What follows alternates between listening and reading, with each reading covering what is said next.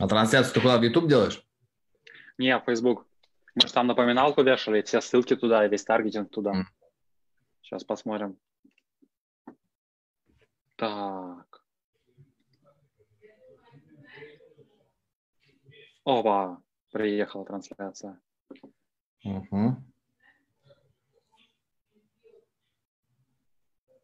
Все отлично. Где она у тебя на страничке? Угу. Ага, все, вижу. Отлично. Нормально. Все, можно шарить. Там в комментариях появятся вопросы, и, соответственно, мы на них можем отвечать. Так. Что, рассказывай, как у вас, как на изоляции живется? Нормально, хорошо. В офисе был? Да, вот только что оттуда. Вам прям уже, ну, уже можно ездить по городу или там что-то сложное? Не, ну, в принципе, Может. нас никто особо не ограничивает, но, тем не менее, компания все равно, при, компания принят решение, что все работают пока по домам. Вот, у нас есть особо желающие работать в офисе, мы их э, активно сдерживаем. Это один человек, Миша Дырма, он у нас прописался в офисе, я его сегодня видел, я сегодня заезжал, там встреча была. Вот, э, он весь заросший, такой одичавший чуть-чуть, вот, сумасшедшими глазами, но ему очень хочется быть в офисе каждый день. Всех остальных мы кого-то заставляем, кто-то добровольно, но все сидят по домам. И будем такую э, как бы историю вести до тех пор, пока до конца не станет ясна картина, вот, что будет происходить. То есть мы не торопимся, короче, выходить из удаленки. Даже когда разрешат. Рецепшн, документооборот, вот это все. Ну, с э, документооборотом проблем нету. Во-первых, много на электронный документооборот перешло. Вот. То есть, э, мне кажется, даже вот этот вот карантин поспособствовал тому, что клиенты значительно охотней переходят на электронный документооборот. Вот, поэтому здесь больших проблем нет. Но с кем до сих пор остаются проблемы, у нас действует такая вахтовая, вахтовый режим, то есть раз в неделю у нас приезжают э, подписанты в компанию, в офис, подписывают все необходимые документы. До этого момента э, все менеджеры должны подготовить документы на подпись. Вот, у нас раз в неделю приезжает значит, специалист на ресепшн, который принимает все курьерские службы. То есть у нас так все очень систематизировано, чтобы, во-первых, люди не виделись в офисе, во-вторых, чтобы работа, конечно, не стопорилась. Ну, документооборот э, – это лишь малая часть э, времени, которое нужно ей уделять, если ее, если ее спланировать хорошо. То есть большую, большую часть можно делать из дома. Ну, в целом, да, вопрос вот в подписании, особенно в компании, где участников, которые могут подписывать несколько, и документы хранятся в одном месте, отправляются в другом, подписываются в третьем. Да, ну, в общем, больших проблем нету работать удаленно. Я тебе так скажу. Это не значит, что это приятно или же это супер скажем, мне а, или там нашей команде управленческой.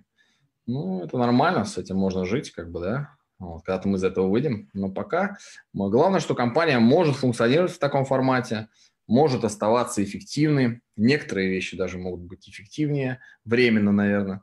Вот. Э, ну, формат, который позволяет нам работать, в отличие от многих-многих других компаний, которые, к сожалению, не могут в таком формате работать и в результате не имеют сейчас никакой деятельности. Это, конечно, грустно. У нас все в этом плане тут все хорошо.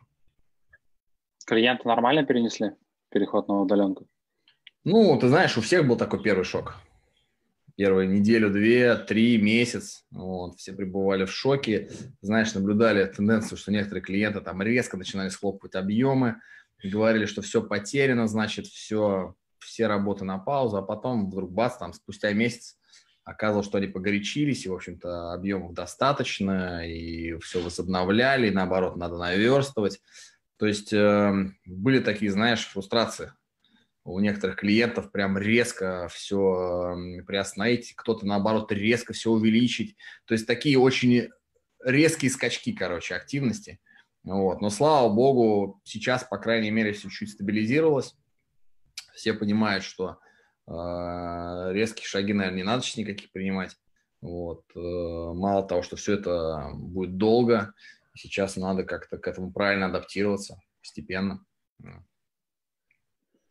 О, Женя Лобанов нас приветствует.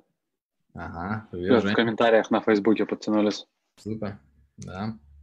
Как тренировки твои, как они вообще пережили перенос удаленно? Угу, не, ну вот, тренировка, ты знаешь, э, они стали другие, да, то есть, ну, во-первых, нет сборов, я так обычно раз в месяц, это хотя бы на 2-3 дня, а то и на неделю улетал где-то, чтобы прям сконцентрироваться, потренироваться. Вот. Соревнований целый ряд отменено было. Я очень готовился побежать парижский марафон.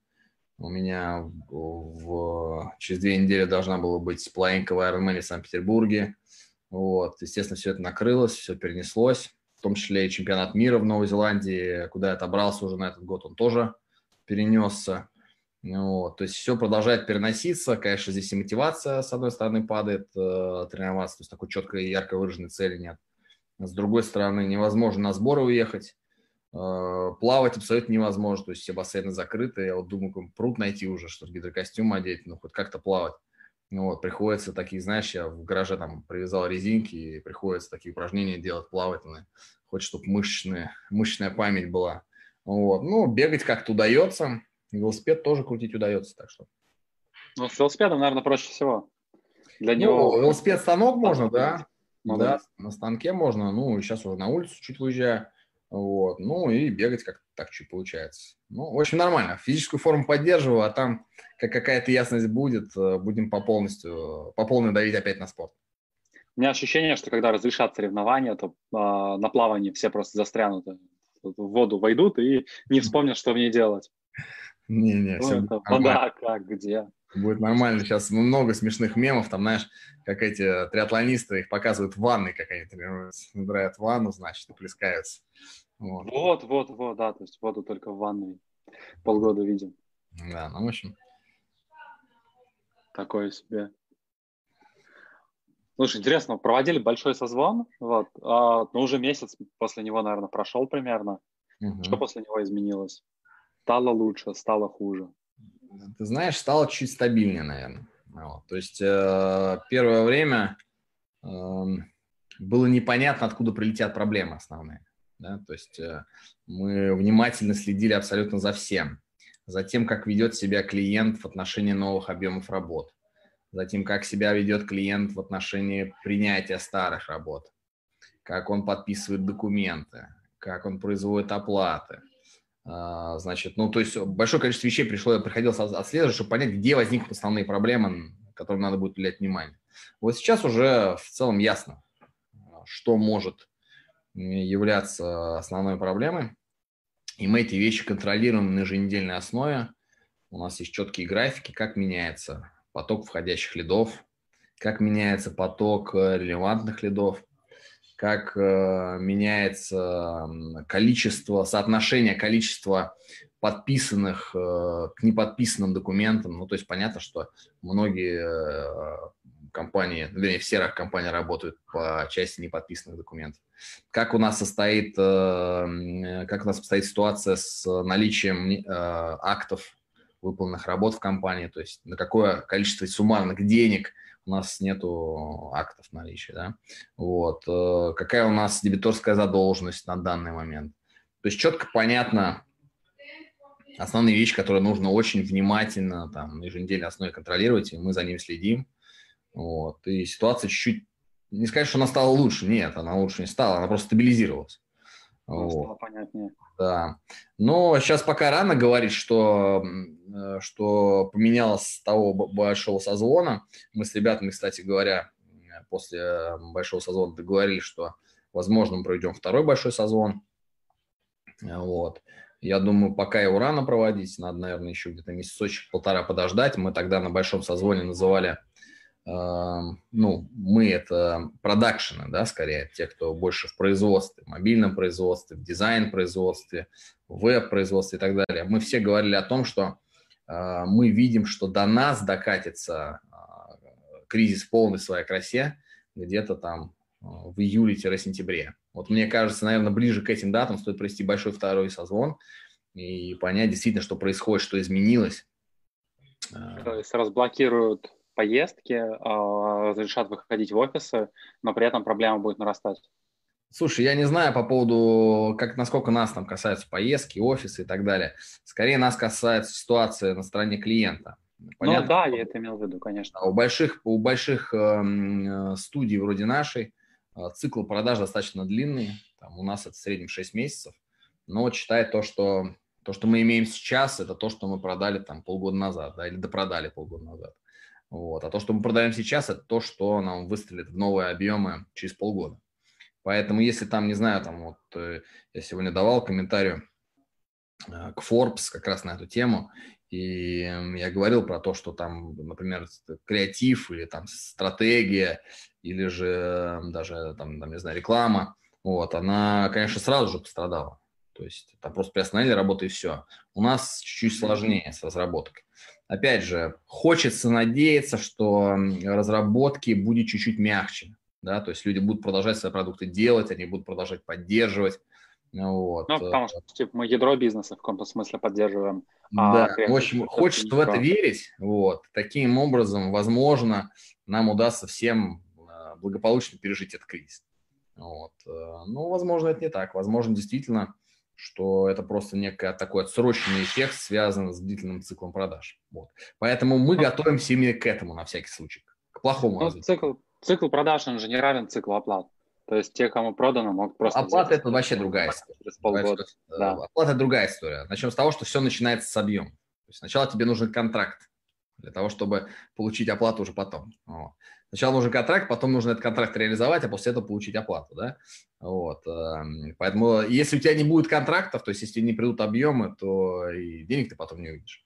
Поэтому первоочередная задача – это всегда получить объем. Вторая задача э, – с этих объемов все-таки какую-то прибыль зафиксировать, да? Вот. И задача номер три – попробовать все-таки эту прибыль забрать в виде, там, не знаю, срочная платежа или предоплата, неважно.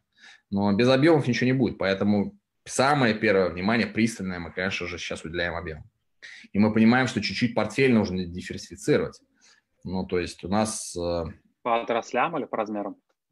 Э, ну, э, скорее, ну, мы же видим, что, например, одни отрасли клиентов чувствуют себя плохо, другие чуть лучше, да. Вот. Мы понимаем, что, например, госсектор, он такой совсем неповоротливый, да. То есть, если сейчас брать больше госконтрактов, наверное, как-то чуть-чуть стабилизировать можно портфель. Мы, например, вообще в гос особо никогда не играли. Вот. Мы всегда в коммерческом секторе работали, ну, я не знаю, в 90% нашего портфеля. Вот сейчас мы понимаем, что, наверное, здесь стоит чуть-чуть, э, как бы, чуть-чуть, может быть, эту вот пропорцию нарушить. Вот, ну и так далее. То есть мы смотрим, как можно больше объемов продолжать набирать, несмотря на то, что общая тенденция на рынке, что объемы снижаются. Вот. У нас пока этот футбол получается. Видел истории на рынке про письма счастья? Нет. Но ряд заказчиков крупных, там, ну, без имен история, разослали письма о том, что мы в этом периоде вам не заплатим, а заплатим там через там, сколько-то месяцев. Не было такого? Ну, э, у меня не было такого письма, да, но то есть э, здесь вторая проблема. То есть, э, еще раз, а, первая проблема – это объемы, а вторая проблема – это дебиторка. То, что действительно сейчас стали платить меньше, это факт. У нас дебиторка выросла в два раза. Вот. Я знаю компании, у которых дебиторка выросла астрономически. То есть есть компании, вполне известные на рынке, кто не уделяет такого же системного контроля над дебиторкой. То есть у нас дебиторка контролируется всегда, у нас огромное количество инструментов контроля дебиторки. Есть а, роли в компании у людей, которые контролируют эту дебиторку. То есть есть целый ряд процессов, которые блокируют работу, если дебиторка по такому-то клиенту будет превышена и так далее. Вот, поэтому э, у нас дебитор... и, при... и при этом у нас дебиторка выросла в два раза. Да? А у некоторых, кто не такое сильное внимание уделял э, своей дебиторской задолженности, дебиторка в 10 раз выросла. И то есть вот это может для них, даже если у них объемы сохранятся или увеличатся, неважно, или чуть-чуть уменьшится, для них просто всерьез выросшая дебиторская задолженность ну, будет являться таким основным риском существования. Вот. В нашем случае, ну, такой, наверное, риск тоже есть. Нельзя говорить, что его нет. Опять же, дебиторка наша растет, но мы очень активно занимаемся а, поддержанием ее в комфортном для нас виде. Плюс выстраиваем дополнительные финансовые инструменты. У нас есть, э, значит, овердрафты, оформленные на всех счетах. У нас есть различные там дополнительные э, финансовые, финансовые там плечи, вот, которые мы тоже можем использовать. То есть мы планируем э, все инструменты, исходя из самого худшего расклада. Вот. Ну, дебиторка тоже для нас является риском. Поэтому постоплата – это, отвечая на вопрос с, этими, с, с отложенными оплатами. Многие клиенты просто пишут, что мы вам сейчас э, будем пересматривать условия оплаты. Вот мы вам платили с отсрочкой 30 дней, теперь будем платить с отсрочкой 60 дней. Вот, есть так, да. Есть просто клиенты, которые этого не говорят, но все равно не платят. Вот. И, в общем, с каждым из этих случаев свой метод работы. То есть если тебе клиент в одностороннем порядке говорит, что он будет платить дольше, ну, ты можешь тоже скид свои условия диктовать. Пожалуйста, платите дольше, но больше. Правильно? Вот. Возможно, даже получится. Да, платите быстрее, получите дешевле. То есть я, например, сторонник э, гибкой, вот особенно в данных условиях, гибкой стоимости нормочаса. То есть чем быстрее деньги, тем меньше стоимость нормочаса. Чем длиннее деньги, тем дороже стоимость. Она же пропорциональная. И это все, и это все объяснимо, да? То есть, если ты берешь кредит, а это все можешь проверять кредиту, то ты будешь платить процентную ставку по нему. Вот. На эту приблизительно процентную ставку можно увеличить стоимость норма часа. О, Юля с нами тоже здоровается. Юля, привет. А, интересно, когда был большой созвон, там в чате очень много было вопросов на тему того, что, типа, что вы думаете по поводу того, что кризис – это возможности, какие нас ждут возможности, и вот это вот все. А как вообще относишься к этому? Булшит или есть что-то рациональное в этом? Знаешь, мне кажется, э, это такая хорошая почва для популизма, да? Значит, э, если у тебя не было возможности э, вне кризиса, когда рынок рос, когда была благоприятная как бы обстановка для того, чтобы пробовать и добиваться успеха, и у тебя как бы не перло и не было возможности, да, то и с моей точки зрения в ситуации, когда, когда рынок идет вниз, когда каждый день становится меньше денег, вот, возможностей объективно становится меньше. Вот, если их у тебя до этого не было, то сейчас их еще меньше. Поэтому не верю я, что кризис – это время возможностей, и вдруг сейчас вот резко на нашем рынке сильно поменяется расклад. Слабые станут сильными, а сильные станут слабыми. Конечно же, нет. Эм, я вижу абсолютно очевидную историю, что есть сильные, э, есть большие агентства, которые работали с крупными заказчиками, вот, и у них дела сильно лучше, чем у агентств слабых и маленьких. Те, кто работал со средним малым бизнесом. Это абсолютно объяснимо, да. Средний малый бизнес прибило полностью, эм, крупный бизнес имеет достаточно там внушительные резервы. резервы. Вот, поэтому пока существует крупный бизнес в стране, будут существовать такие агентства, как Агима или там десяток еще других. Вот, а маленьким агентствам будет чуть сложнее. Но для этого есть партнерские программы, например, Агима Partners Club. Пожалуйста, приходи. И многие сейчас, кстати говоря, небольшие агентства живут только за счет рядов из нашего клуба. Это факт. Вот, и то есть э, вот а то, что вдруг какое-то сейчас маленькое агентство каким-то чудом придумает ноу-хау и э, при, придумает антикризисное предложение и э, станет тут же агимой, не верю. Вот. Или же э, какое-то из крупных агентств прям резко провалится по необъяснимым э, обстоятельствам, тоже нет. Да, конечно, я, я считаю, что рынок как минимум на 30% схлопнется, в том числе и крупных студий. Они... Но то, что может упасть кто-то из больших, и вы после кризиса заберете себе этот бюджет, вы особо не верите. Ну, что значит после кризиса заберу? Ведь проблема, проблема даже скорее не в заказах, проблема же в людях. Вот, то есть э, подобрать людей, да, наверное. Вот, э, я верю, что возможен, возможен, возможно, чуть больше возможностей будет для роста на кадровом рынке. Ведь для, для, для маленьких студий э, основной ограничитель – это заказы. Для крупных студий основной ограничитель – это кадры. Была бы у нас возможность э, стать в одночасье в два раза больше по кадрам, чем мы сейчас, и не потерять при этом в качестве. Мы просто в два раза стали в одночасье больше по объему, потому что у нас есть возможность эти заказы взять, они у нас есть. Ну. Честно говоря, я всегда думал, что вы осознанно не растете по кадрам, потому что это сильно выгоднее делать в партнерке. Нет, конечно же нет. нет. Не сильно выгоднее делать в партнерке и даже не сильно выгоднее делать за счет аутсорса. А, я недавно... Ну, я это имел в виду. Да, значит, я недавно...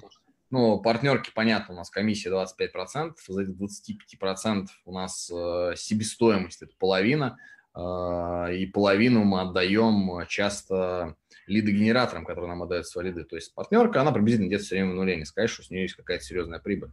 Вот. Э, если говорить про субподряд, то я недавно в одном из своих э, докладов рассказывал, э, подробно рассчитывал стоимость одного сотрудника. И в большинстве случаев субподряд нам дороже, чем внутренний специалист. Слушай, прикольно. Просто нет возможности, нет возможности взять себе внутрь сотрудника. Вот. Буквально нет. неделю, неделю назад Паша Короткий говорил, что им обходится дешевле субподряд, чем штатный, и при этом еще, а, при том, что вы в Москве, а они не в Москве. Ну, вот достойный специалист на аутсорсе а, в большинстве случаев дороже, чем достойный специалист на хаусе. Вот. Но просто ты, тебе сложно такое количество людей, которые тебе нужно найти в инхаус. Вот. Ну, ну, поправка на столицу. За, людей, за людей борьба, какие только э, хитрости не используют компании для того, чтобы постоянно иметь доступ к разным э, резюме. Вот. В общем-то, вот так. Вообще, вы как-то так очень во время прям всей этой истории запустили Agim Executive. А, это специально под кризис или вы ее долго готовили, она так совпала по времени? А, ну, мы готовили, конечно же, ее давно. Автором и таким проповедником этого курса был Женя Лобанов и до сих пор им является. Вот. Э, у него есть такая, э, такая, такая, как сказать, философская идея, что ты можешь становиться умнее, ты можешь становиться образованнее только если ты знаниями делишься. Он все время это с, э, сравнивает с таким сосудом. Если сосуду постоянно чуть водичку выпускать, тогда его будет чем наполнять. Вот. А если из него ничего не пускаешь, тогда произойдет застой. Вот. И поэтому это такая первая история о том, что знаниями действительно надо делиться. А, а, ну, это такая чисто, как тебе сказать, моральная штука, знаешь. Всегда хочется делиться с кем-то хорошим особенно. Вот. Поэтому, например, на наши курсы мы берем только после прохождения интервью. То есть мы смотрим, насколько э, руководитель студии или владелец студии э, действительно сможет с нами адекватно взаимодействовать, наши знания впитывать и дальше реализовать свою компанию. Вот. А вторая история о том, что э, мы считаем, что если ты можешь влиять на какие-то правила игры на рынке, то есть, ну, а правила игры, в которые верим мы, что мы все должны заниматься бизнесом. То есть, э, когда мы пришли на этот рынок, здесь было очень мало компаний, которые ведут по бизнесовому дела своей студии. Очень много креативных директоров, там, я не знаю, дизайнеров, сумасшедших программистов, и вот все они были про какие-то такие, знаешь, идеи никак не связанные с бизнесом, но чтобы что-то построить большое, сложное, системное, надежное, да, а мне кажется, что клиенты в первую очередь именно это ценят, вот, масштабируемое, нужен бизнес-подход, вот, и мы в него верим, и мы этот подход за многие годы отшлифовали, у нас выпущен целый ряд регламентов, э, систематизирован целый ряд процессов. Э, есть большое количество ролей, которые принимают участие в бизнесе. Вот. Бизнес давно не завязан на мне или же на там даже ряде топ-менеджеров, которые в нашей компании существуют, в том числе и на Жене Лобановой не завязан бизнес. Вот, то есть бизнес автоматизирован. И это очень важно. И именно это мы пытаем. Мы видим, что это большая проблема для многих студий, которые вроде делают классный продукт, у которых классная команда. Блин, ну ни хрена нет процессов, нет бизнеса, нет прибыли. Э, вот. Э, вот этим правилам игры мы хотим научить эти студии. Мы хотим научить их, э, показать им, как можно считать деньги, как можно систематизировать процессы, как можно подходить к поиску сотрудников, как можно подходить к маркетингу своей компании и так далее и тому подобное.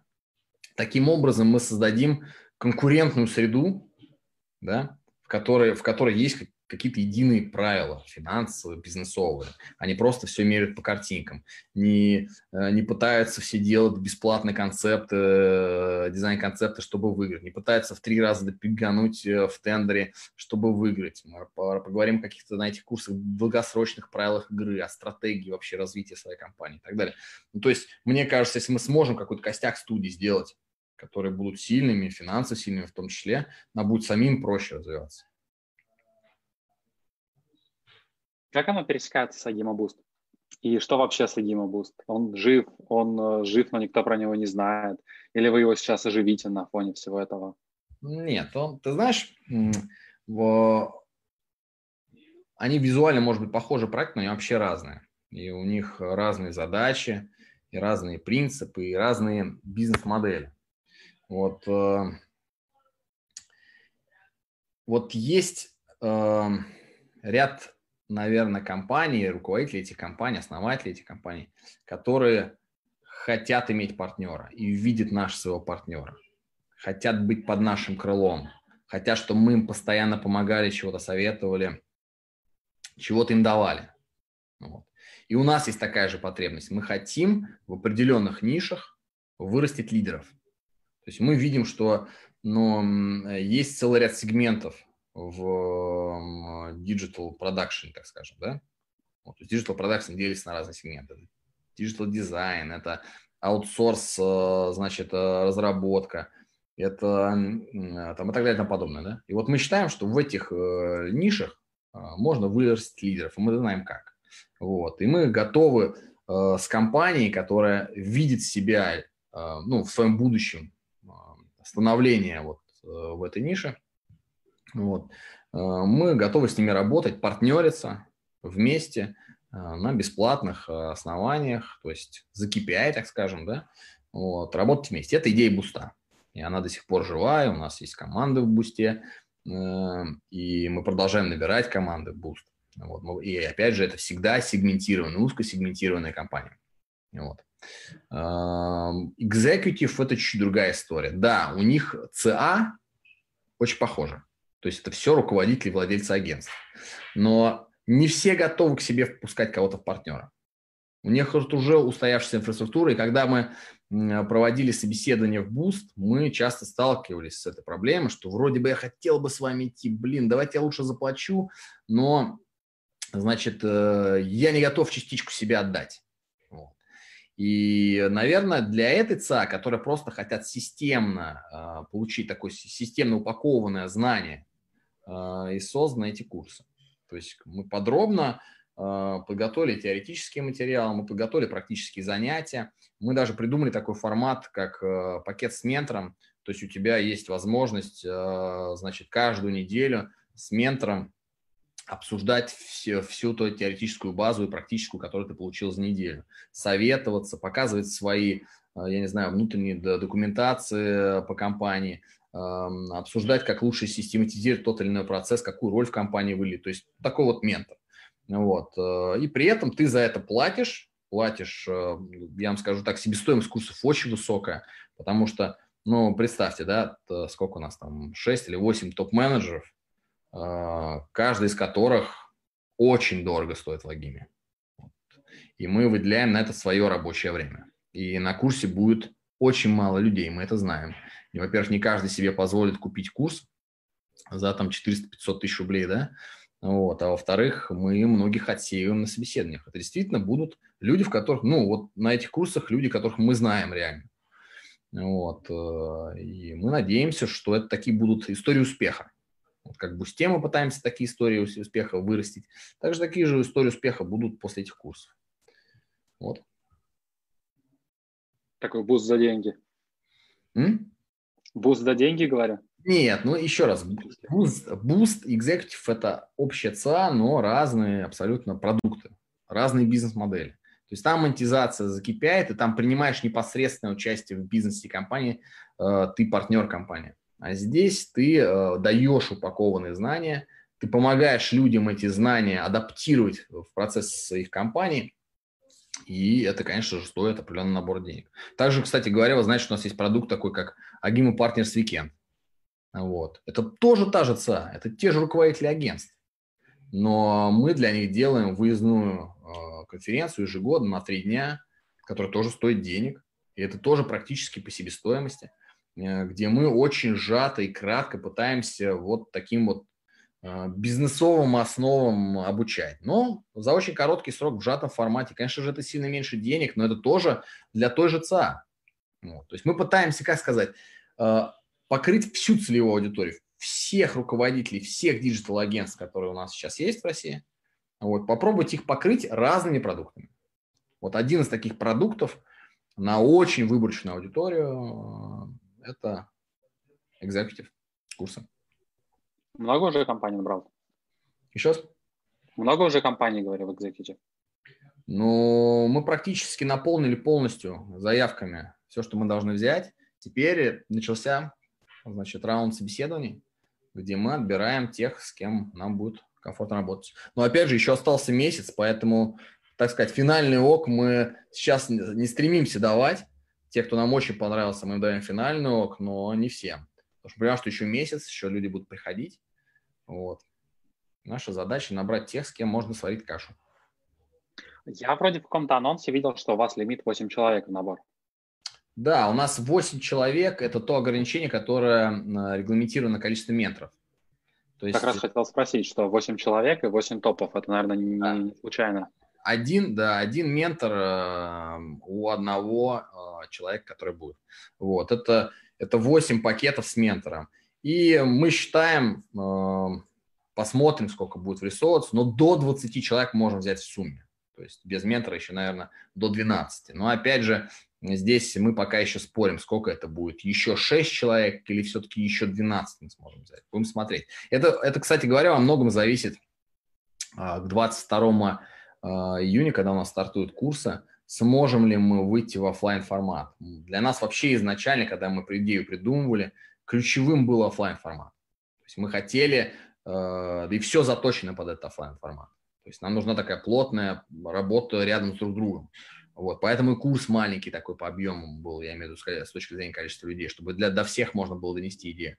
Вот, но так как сейчас есть риск, что первые дни, первые там, может быть, недели мы будем в онлайне функционировать, будем смотреть, как будет развиваться обстановка. Вот, поэтому, возможно, мы возьмем чуть больше людей, но э, будем смотреть. Короче, не больше 20 это точно. Ну, 20 это уже такая нагрузка на менторов. 20 это супер нагрузка. Не-не, 8 с менторами, 12 без менторов. А, в любом случае. Менторов, понятно. А то это просто одно из двух. Либо ментор не, не работает в компании, нет, либо нет. это аттракцион «Дозвонись до ментора». Один человек с, э, на ментора. У нас это железное правило. А, слушай, еще раз, зачем оно вам? Это некий альтруизм для рынка или вы какую-то цель преследуете? Совершенно очевидно, что это не деньги, потому что сумма там для вас крайне-крайне небольшая. Ну, э, еще раз, вот э, я вернусь к ограничению, которое у нас есть для роста. Да? То есть э, наше основное ограничение – это не новые объемы, которые мы можем или не можем взять. Это люди, которые будут эти объемы качественно делать. Вот. И люди эти абсолютно в разных формах. Это люди, работающие у нас in-house. Это люди, работающие на стороне наших аффилированных компаний, да, то есть аффилированных с нами.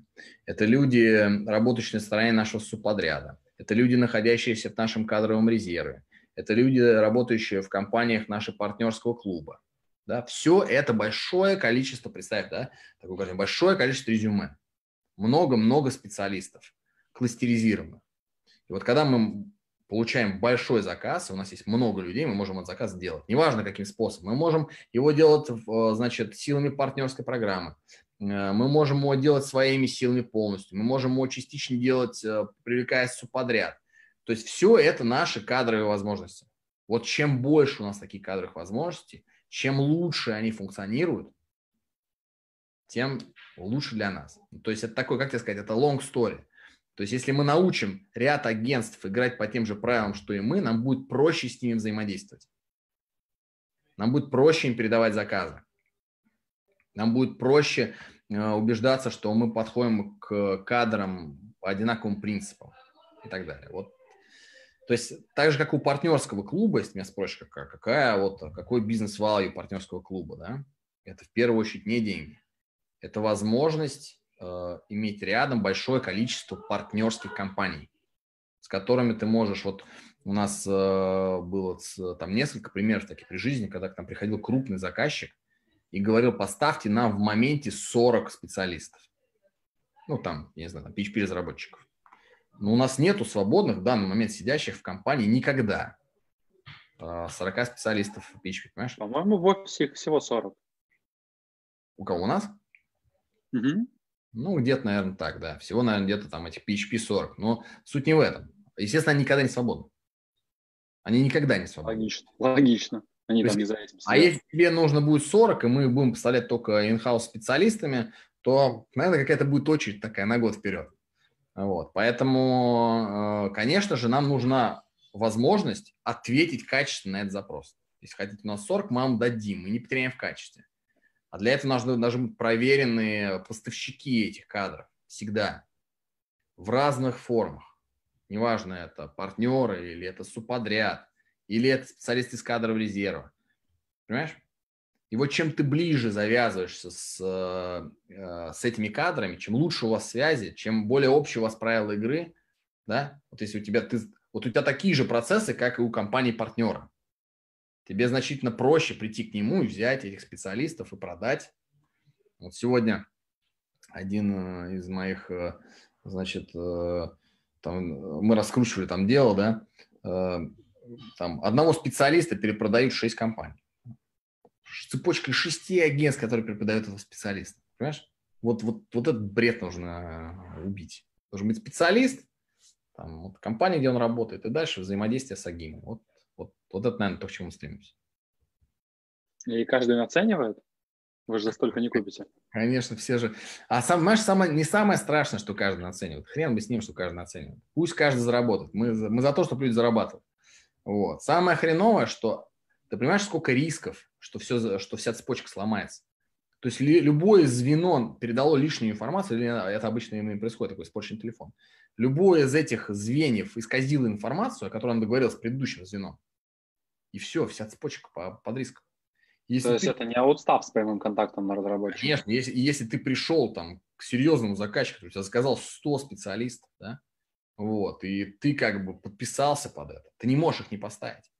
И тут оказывается, что тебе там этого одного из этих специалистов не дают, и когда ты начинаешь разбираться, почему, окажется, там на шестом звене, значит, кто-то там другу не так понял, понимаешь, вот это огромная проблема, очень серьезная проблема, с которой нам не хочется сталкиваться. Если мы заказчику что-то обещаем, мы лучше переплатим, но 100% выполним свои обязательства, понимаешь? С учетом этого всего, насколько вы выросли вот за прошедший год, с 19 Ну, э, давай смотреть, да. То ну, есть... Ну, по людям не будем считать, я думаю. Потому что Людей сложно считать, они в разных формах существуют. И угу. люди это, э, с моей точки зрения, это не индикатор благополучности бизнеса, да. Я знаю компании, которые хвастаются, что у них там 100-200 человек, да, а при этом обороты, там, не знаю, 100 миллионов, вот, или там 150 миллионов. Вот. А, есть компании, у которых 100 человек оборотом под миллиард, понимаешь? То есть, по, с моей точки зрения, гораздо лучше считать эффективность одного человека. Если у тебя один человек приносит э, миллион, а, друг, а у другой компании один человек приносит 10 миллионов, конечно, та компания круче. Вот, поэтому количество людей не имеет никакого значения в штате. Вот. Эм, что имеет значение, конечно, твои бизнес-показатели, это оборот, выручка, да, это, это прибыль. Вот. И это насколько у тебя белый бизнес, насколько действительно выплачиваются дивиденды в таком количестве, сколько налогов платится. Вот это все имеет значение. Вот. Если говорить про рост, то наша выручка выросла в первом квартале этого года по сравнению с прошлым первым кварталом на 50%, а второй квартал вот на данный момент идет с динамикой роста 70% по сравнению с вторым кварталом прошлого года. Но То опять... Это по деньгам? Угу. Это по деньгам, несмотря на все происходящее вокруг. Да, несмотря на все происходящее. Но опять же, как тебе сказать, э, это, это, эти цифры тебя не заставляют супер радоваться. Потому что как бы кроется другая проблема. Это дебиторка, вот, про которую я рассказывал. Чем больше у тебя выручка, тем больше у тебя пропорционально растет от нее дебиторка. А дебиторка сейчас очень опасная штука. Вот, то есть я не говорю про то, что хорошо, если бы прибыль не росла. Нет, ой, выручка не росла. Нет, конечно. Здорово, что выручка растет, но это не самая важная история, куда мы смотрим сейчас. Плюс, опять же, выручка, значит, э, трех-четырех месяцев вперед – это продажи сейчас, которые идут. Вот, и поэтому, мне кажется, показатели первого второго квартала – это скорее запоздалый эффект а, конца прошлого года, очень успешного конца прошлого года. Вот. Ну, конечно же, бодрое начало этого года. Ну и, конечно же, мы сейчас тоже не дремлем, мы очень активно работаем, работаем значительно больше, чем работали, а, значит, когда не были, а, когда были в офисе. Вот. Такой вот, знаешь, совокупный эффект, наверное, дал эти вот цифры первого и второго квартала. Но опять же, ну, знаешь, объективно продолжать расти на падающем рынке, ну вот, э, это сверхусилие. То есть это чудо. Если у нас получится такую же динамику сохранить в третьем-четвертом квартале, блин, ну, я не знаю, я расцелую каждого члена своей команды. Вот. Что видишь вообще источником масштабирования сейчас? Это больше таких же проектов, это более крупные проекты, это другая логика проектов, в принципе. Это кадры, кадры, только кадры. Если ты заметишь, вот мы недавно выпустили наш этот новый сайт, вот, и э, кто-то там написал Э, комментарий, что как, как сильно видно, насколько вектор, э, значит, э, поменялся на новом сайте. То есть мы всегда раньше были про клиентов. Когда мы маленькие, мы были супер все время про клиентов. Мы только что им не говорили клиентам, чтобы с нами начать работать. Полносервисное агентство, там супер динамичное, номер один в рейтинге там, и так далее. Да? Вот. Потом, значит, нам уже было чем хвастаться. Мы говорили про клиентов, там, про наших. Вот. А сейчас а, наш основной sales point на сайте – это, конечно же, сотрудники. Если изучить наш сайт, мы все про сотрудников. Есть мы хотим за счет, э, э, в том числе, инструмента сайта и еще большого количества инструментов, которые мы используем в своей каждодневной работе, работать в первую очередь на кадрах. То есть э, наш пиар сейчас в целом нацелен только на кадры. Вот. Поэтому, эм, отвечая на твой вопрос, позволить нам масштабироваться только может масштабирование наших кадровых возможностей. И вот здесь как раз, наверное, там, говоря про кризис, э, это там, возможности для роста, да, наверное, здесь нам станет чуть-чуть проще бороться за кадры, потому что есть, э, раньше были нашим основным конкурентом не студии. Не было такого, знаешь, чтобы кто-то не хотел работать в Агиме, но сильно хотел работать в другой студии. Мы с такой проблемой редко сталкивались. Уж если кто выбрал работать в заказной разработке, он с удовольствием пойдет работать к нам. Вот. А дальше уже мы выбирали. По клиенту. Да. А вот э, э, про продукты, различные цифровые продукты, часто выступали нашими конкурентами за кадры, причем серьезными. Э, некоторые приходили и ставили в два, в три раза больше зарплату специалистам, которые объективно не, не стоят этих денег. Ну, объективно. И мы Э, ну, мы даже не пытались с ними рубиться по цене. Да? Вот. И сейчас большое количество таких продуктов реально э, начинает разваливаться. И эти кадры оказываются на кадровом рынке. Поэтому у нас есть ощущение, что вот сейчас нам станет чуть-чуть проще бороться за кадры, а значит, у нас станет больше людей, у нас станет мощнее команда. Плюс мы активно, как ты видишь, работаем на коллаборации с другими командами вот, в различных формах. И если у нас будет больше людей, больше специалистов, то у нас будет больше объемов. А уж как из этих объемов извлечь прибыль, мы придумаем. Как ты себе это видишь вообще через пару лет? То есть что происходит вот в самой центральной Агиме? Что происходит в партнерских компаниях? Ты знаешь, достаточно сложно нарисовать такой идеальный ландшафт, который я себе вижу, да?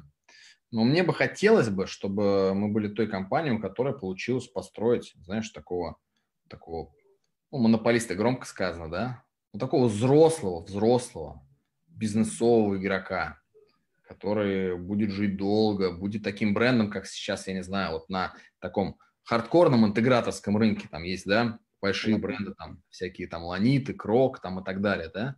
Вот мы, мы хотелось бы, чтобы мы там взглянули на себя там лет через 5, через 10, и мы были вот этим крупным игроком, который, знаешь, размещал бы, значит, рекламу на футбольных матчах, там, на зданиях, Вот, просто потому, что его бренд знают везде, и это уже такая часть жизни постоянная.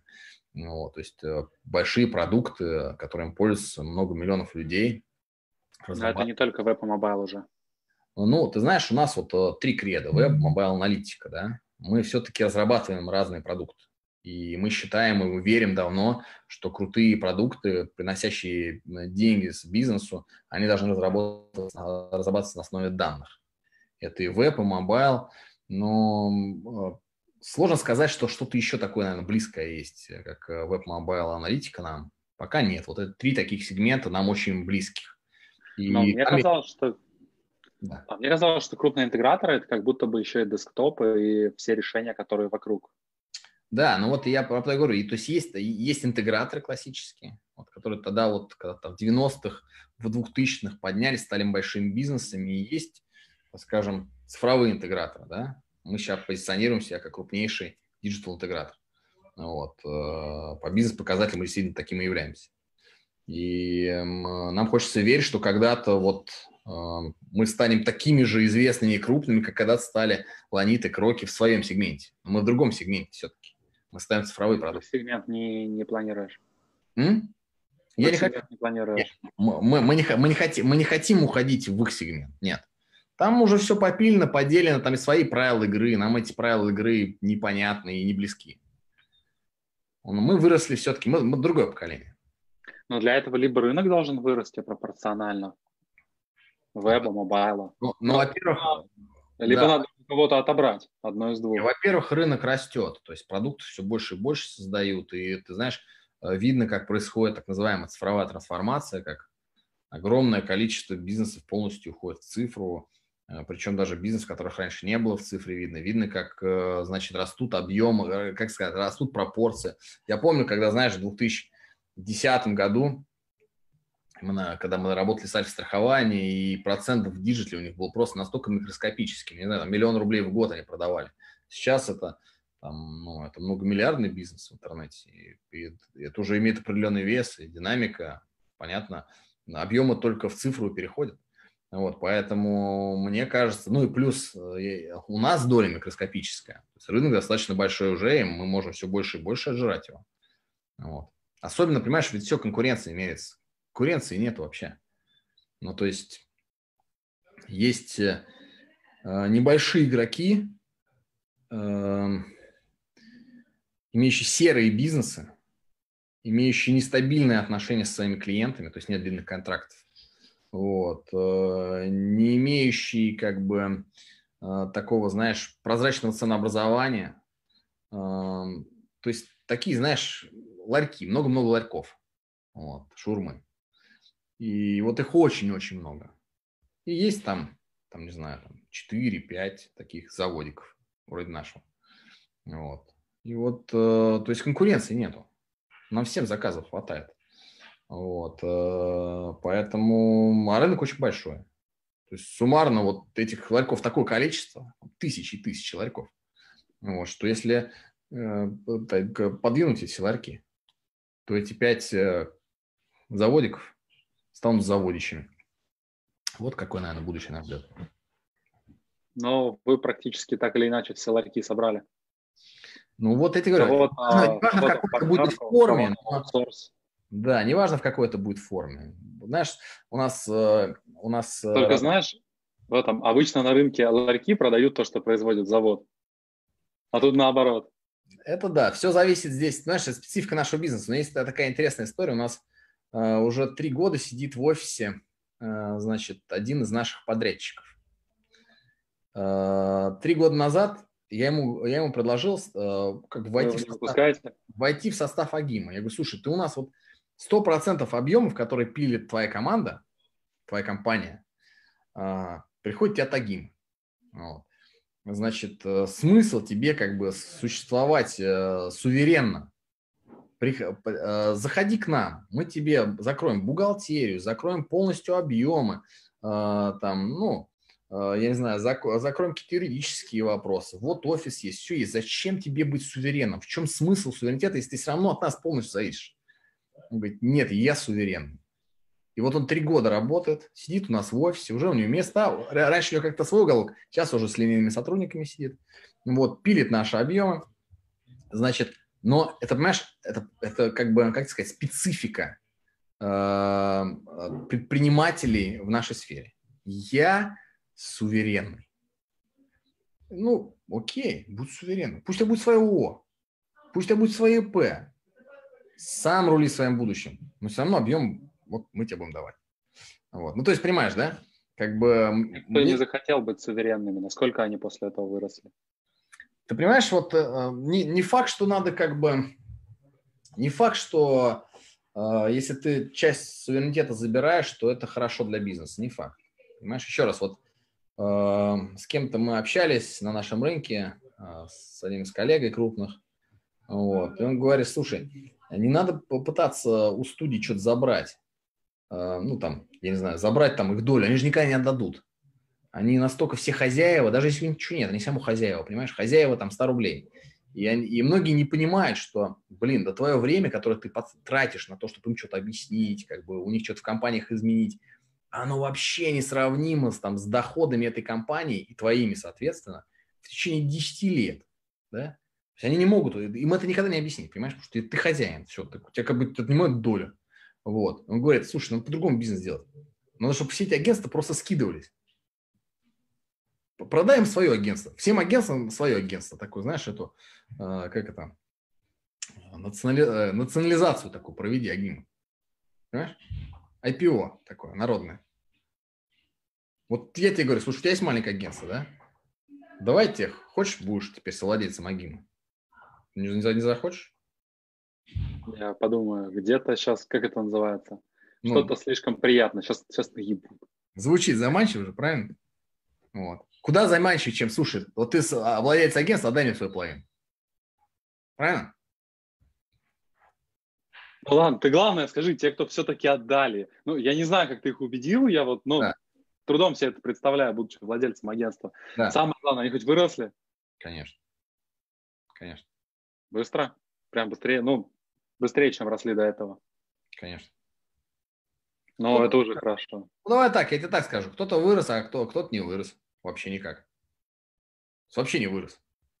А есть кто-то даже не подписал э, договора. То есть прошел там полгода, год, он до сих пор договор не подписал. Мы так и не начали работать. А кто-то, а с кем подписали, вроде начали работать, а вот полтора года прошло, а э, это самое, так ничего не сделали. Понимаешь, у нас э, в кредо э, есть в бусте, главное это драйвер. То есть ты хозяин своего бизнеса, ты драйвер своего бизнеса. Если тебе что нужно, приходишь к нам, мы тебе помогаем это сделать. Все что угодно. Понимаешь? Нужен офис, приходи. Я не знаю, нужна наша, там, нужна помощь в пиаре, приходи. Нужны лиды, пожалуйста. Понимаешь, да? Нужно тебе объяснить. От партнерских. Да, нужно как-то тебе автоматизировать процесс, пожалуйста. То есть мы тебе готовы в этом помогать, делиться. Ну почему бы нет, если мы уже это прошли сами, понимаешь? Вот. Наверное, мы это умеем, если мы доросли до нашего объема, правильно? Вот. Лиды ты имеешь в виду со скидкой от партнерки или в составе партнерки? Да это не важно уже, со скидкой, без скидки. Мы тебе готовы давать лиды, если нужны лиды, понимаешь? Вот. Ты уже совсем в какие-то уходишь, это самое, ну, а, мелочи. Дело не в этом. Так вот, а если тебе ничего не нужно, ты ничего не попросишь, и тогда у тебя ничего не будет, понимаешь? Потому что мы-то ничего в результате не теряем. Понимаешь? Если ты ничего не делаешь, ты никуда не развиваешься, и мы ничего не теряем. Если ты ничего не делаешь, мы просто выйдем из твоей компании, и все. Не будем тебе ничего помогать. И, кстати говоря, ничего за это не попросим. Если только, конечно, мы не супер много в тебя сил вложим. Тогда, конечно же, мы что-то попросим при выходе, конечно. Вот. А если ты умеешь пользоваться тем, что ты получил в партнерстве, блин, да тебя ждут шикарный результат. И некоторые это понимают а некоторые нет. Это все, понимаешь, партнерство в, нашем, в нашей сфере, у нас все... Вот еще раз, мне смешно даже говорить об этом как о бизнесе. Когда есть студия там с оборотом 15, 20, 50 миллионов э, рублей в год, это смешно. Это микробизнес. А еще когда начинаешь ковыряться, там этих-то денег нет. Все в серую, половина на ИП перекидывается, понимаешь? И то там это самое, весь расчет там э, по это самое, по приходам, расходам, и оказывается половину из этих денег авансами собрали, понимаешь, еще должны клиентам. Это не бизнес. Ты приходишь на просто в развалы и пытаешься там навести порядок. И если человек, с кем ты это делаешь в партнерстве, это не понимает, ты там за день, за два это не поймешь, ты поймешь это за год. Понимаешь?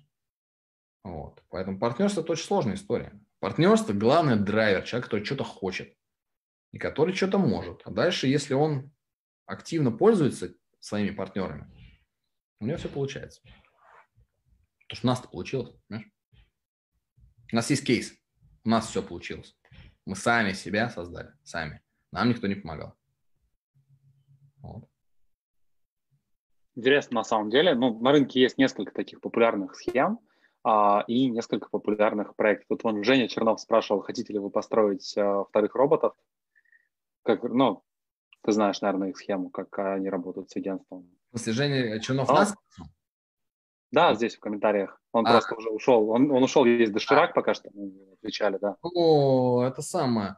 Слушай, ну что значит построить вторых роботов? У каждой компании своя история. Ну, во-первых, мы не меньше, чем роботы. Давай вот так вот. Что нам строить вторых? А, речь про сеть, не про размер. Да, вот. А у них есть своя сеть со своей бизнес-моделью. Вот. Конечно же, мы не пытаемся построить аналог их сети. Нет. Еще раз, мы, мы играем с разными формами. Мы смотрим, то есть еще раз, вот представь, вот наша модель выглядит очень просто, если нарисовать там на бумажке. Есть мы, есть люди. Вот в какой форме мы получим доступ к людям, нам не так важно. Понимаешь? Вот. У роботов есть хорошая отработанная бизнес-модель. Мне она очень нравится. Они действительно участвуют, значит, а, в активах других компаний, у них есть доступ к этим людям, там, неважно за счет чего они видят свой основной бизнес-интерес там, в доступе к, к этим людям или в получении, значит, э, там, дивидендов или, я не знаю, в общей капитализации всей этой истории. Это уже их бизнес-модель, да? Но наша бизнес-модель – доступ к людям любым способом, понимаешь? Вот. И, кстати говоря, буст – это такая же история. Если мы выращиваем лидера в рынке, мы собираем там лучших специалистов в этой нише, вот, то в этом, возможно, кроется ключ к успеху. А возможно и нет. Не знаю, мы, мы проверяем много разных гипотез. Вот. Вот все. Что-то получается, что-то нет. Если бы мы не пытались бы, у нас бы точно ничего не получалось бы. А так у нас что-то получается. И та же история с executive. То есть кто-то вырастает и становится более, более сильным партнером. Хочет, хочется верить, что, э, что какое-то количество людей с этих курсов э, выйдут с ответами на свои вопросы. И они у себя эти решения интегрируют, у них все заработает, и действительно бизнес вырастет, и они, ну, они будут нам благодарны, вот как минимум. То есть я вот помню, когда ко мне приходила э, консультировать меня команда А, был 2013 год, они мне помогли решить, там, Юра Гугнин, Вова Рыжков, мне помогли решить целый ряд вопросов, да. Вот. Мы с ними работали полгода, интегрировали, значит, э, модель финансового учета, вот ту первую, которая у нас еще тогда была, вот, какие-то там процессы, вот, и действительно я почувствовал разницу. И я до сих пор им безмерно благодарен. Я тогда заплатил, кстати говоря, там, ну, наверное, в 10 раз больше денег, чем э, стоят эти курсы, которые мы продаем, понимаешь? Я не жалею ни на одной копейки, которую я потратил. Потому что эти знания мне, мне, мне делали реально, позволили так вот, знаешь, рывок вперед сделать. Вот. Я им очень благодарен до сих пор. Там, я там два года назад э, консультировался с Андреем Онищенко тоже там парень, который очень сильно уважаю. Очень много вещей знает, которых не знает, не знаю, там, ну, с моей точки зрения, Гугнин и Рыжиков а, не знали тогда, да. Вот, и не знает много кто сейчас на рынке, а он знает. Вот, я его, я его тоже просил меня проконсультировать, и мы с ним поработали какое-то время. Ну, вот. То есть э, я считаю, что нужно общаться с другими людьми, людьми, которые что-то, у которых что-то получилось. Потому что, понимаешь, нету волшебства. То есть просто так у людей ничего не получается. Что-то сделано методично, системно, вот, что у людей что-то получилось. И вот почему у них получилось, а у меня нет вопроса, понимаешь? Вот сидит руководитель студии, у которых оборот уже 10 лет 20 миллионов рублей, понимаешь? А здесь у Саши Богданова и Агимы, и Жени Лобанова, я не знаю, там Андрей Рышкин, Гриша Коч, ну и всей команды это, да, Получилось за этот же период сделать компанию на сотни, сотни миллионов. Ну что у нас, разные условия, что ли, были? Что-то они делали методично, системно. Наверное, вот если человек интересующийся, ему будет интересно узнать это, посмотреть внимательно, правильно? Вот и все. И также вот и я, я прям выбираю, у кого мне интересно учиться, иду к нему учусь. Все время. И мои ребята тоже, которые в Агиме работают, точно так же делают. И мы это поощряем активно. И студии не должны бояться, понимаешь? И эти деньги, вот многие там напишут, курсы дорогие. Да это смешно, блин. За возможность рвануть вперед, заплатить 400-500 тысяч. За возможность заработать 5-10 миллионов, 50 миллионов. Посмотрим при том количестве сил, которые вообще вкладываешь в развитие и в спорт, что-то остается еще на что-то время? Не, ну сил становится только больше тут. Вот. А, ну, вообще... Сил больше, а времени всегда меньше. Да не, ну это нормально. Ты просто как бы сжимаешь так свое время, понимаешь? Ты становишься бодрее, живее, как бы быстрее решения принимаешь. Ты обязан быть все время острым, понимаешь? Не можешь себе позволить где-то там чересчур расслабиться. Ты себе постоянно бросаешь челленджи все больше и больше и больше. Так же жить интересно. То есть, ну, я не знаю, вот сейчас, вот, когда карантин настал, первое, что меня сильно напрягло, что я не могу с большим количеством людей общаться. Понимаешь? А я вообще ненавидел себя телефона. Конференц-связь ненавидел. То есть, ну, я просто не, не мог общаться с человеком по конференц-связи телефоном. Мне вот обязательно быть с ним лицом к лицу, как бы, ну и так далее. Ну, вот. Э, для меня это большой такой, знаешь, блокер был. Вот. Э, но, тем не менее, ну, что, решил. Вот сейчас вот с утра до вечера в колл-центре работаешь, сидишь, только ля разводишь. Такой перерыв между зумами по две минуты. Да. Вот. Ну, ничего. Зато тренировки раньше были регламентированы, знаешь, там, только с утра и вечером. Сейчас можно в течение дня смотришь между зумами с перерывчик, бах, стоял тренировку нормально. Осталось этот бассейн открыть там перед гаражом. Ну, да, у нас потеплее, у нас прямо этот самый взлетел спрос на бассейн в регионе. Угу. Видимо, все, все хотят тренироваться. Да. Там, правда, метро, мет, метражей мало, поэтому придется чаще поворачивать. Mm. Что, надо вопросы у слушателей поспрашивать? Давай, что там? Вон, Женя Лобанов, наверное, что-то хочет спросить. Да не-не, он все знает. Он сам автор половины всего.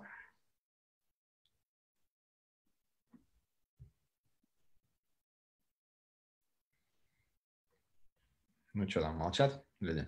Молчат, все, этот самый. Давай, может быть, тогда подводить, подводить какой-то итог? Да, наверное. Да? Скажи какой-нибудь призыв к действию, связанный с этим, с executive. Ну, Давай я просто схожу призыв, э, связанный не с, не с executive, у нас все-таки не этому посвящена наша эта передача, а то все подумают, что я тебе проплатил, ты это рекламируешь наш курс. Ни в коем случае мы... мы Не-не-не, это неправда, он ничего не платил. Не на коммерческих, да, здесь это самое.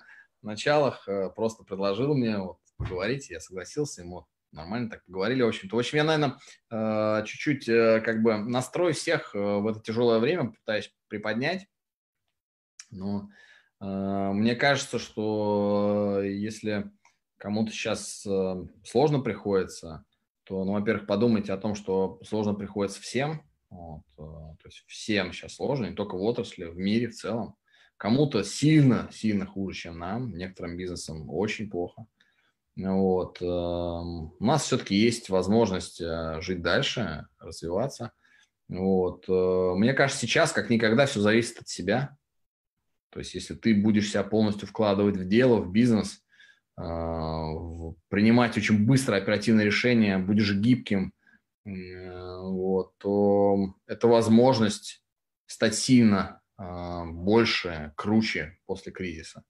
Ну и самое главное, наверное, в это время, блин, надо экономить по максимуму. Если раньше вы могли себе что-то позволить, сейчас не позволяете ничего. Откладывайте в кубышку. Когда-то вам эти деньги пригодятся. И все. Тут, короче, втянулись с запозданием вопросы, их аж целых два. Угу, Смотри, есть вопрос, а, что у вас с АИ и машин-лернингом?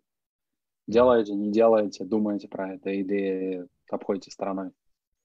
Ну, знаешь, сказать, что этого АИ у нас сейчас там супер много, нет, конечно, не очень много. Мы недавно как раз беседовали с ребятами из роботов, они рассказывали, что они там на это там сейчас отдельную ставку делают.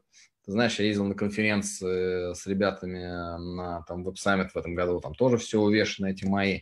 То есть АИ сейчас тренд.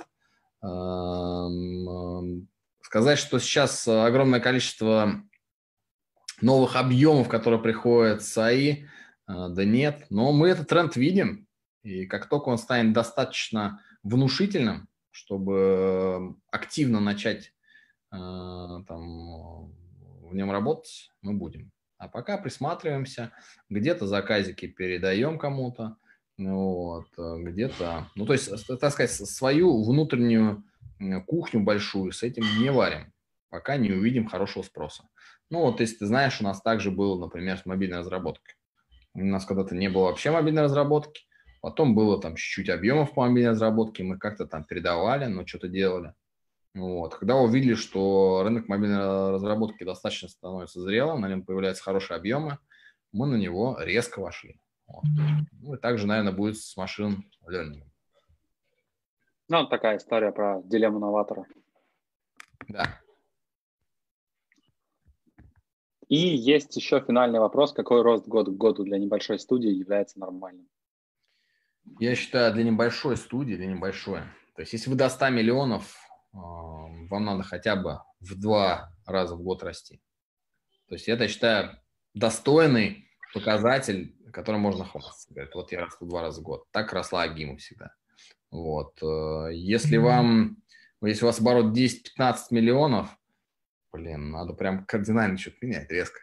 Надо в три раза в год расти. То есть вы должны, то есть вы настолько мобильные, у вас настолько много возможностей вокруг, ну то есть и взяв один крупный заказ, вы можете вырасти в два-три раза сразу. То есть, э, короче, если вы растете меньше, чем два раза в год, это не круто, если вы маленький. Вот, если вы большой, ну, наверное, 50% и выше в год – это круто. Сейчас довольно странный вопрос пришел. А есть ли у ваших партнеров возможность использовать ресурсы других партнеров? Честно говоря, не понимаю, что имелось в виду, потому что, ну, Конечно. вряд ли ты запрещаешь им перекупать друг у друга что-то, и вряд ли ты можешь их обязать что-то друг другу дарить. Ну, во-первых, у нас э, есть программа, в которой любой из партнеров может быть лидогенератором, то есть любой из партнеров mm-hmm. может отдать в партнерский клуб свой заказ, который ему не релевантен. И его подхватит кто-то из других партнеров, и он получит комиссию от этого, от работы этого партнера. Ну, вернее, с этого заказа, понятно, да? То есть это первое. Э, можно передавать внутри партнерского клуба лиды. Тебе что-то нерелевантно, отдал его другому партнеру, тот партнер запилил, ты получил свою комиссию. И наоборот, соответственно. Таким образом, у нас круговорот лидов в партнерском клубе. Вот. Э, можно ли шарить ресурсы? Ну, наверное, в идеале схема выглядела бы так, что мы могли бы точно такой же, в таком же виде шарить ресурсы, чтобы все было автоматизировано. Но пока нет такой почвы большой для автоматизации. Ресурсы, понимаешь, достаточно несистемные у нас. То есть очень сложно без детальных собеседований оценить специалиста. Вот. Мало того, бывает, что одна компания его оценит там как синера, другая как джуниора. Такое тоже часто бывает. Вот, поэтому э, системно э, дать обмен ресурсами, да, специалистами, э, пока мы не можем. Нет у нас как готового решения такого. Но на уровне частных случаев, да, есть примеры, когда одни компании в партнерском клубе у других используют или за счет них масштабируются. Ну, это такое да, логичное решение. Да. Ну, ну что, тогда у нас вроде бы все. Да. Спасибо тебе большое. Приятно было поговорить. Взаимно. Рад был увидеть. Всем успехов. Пока. Пока.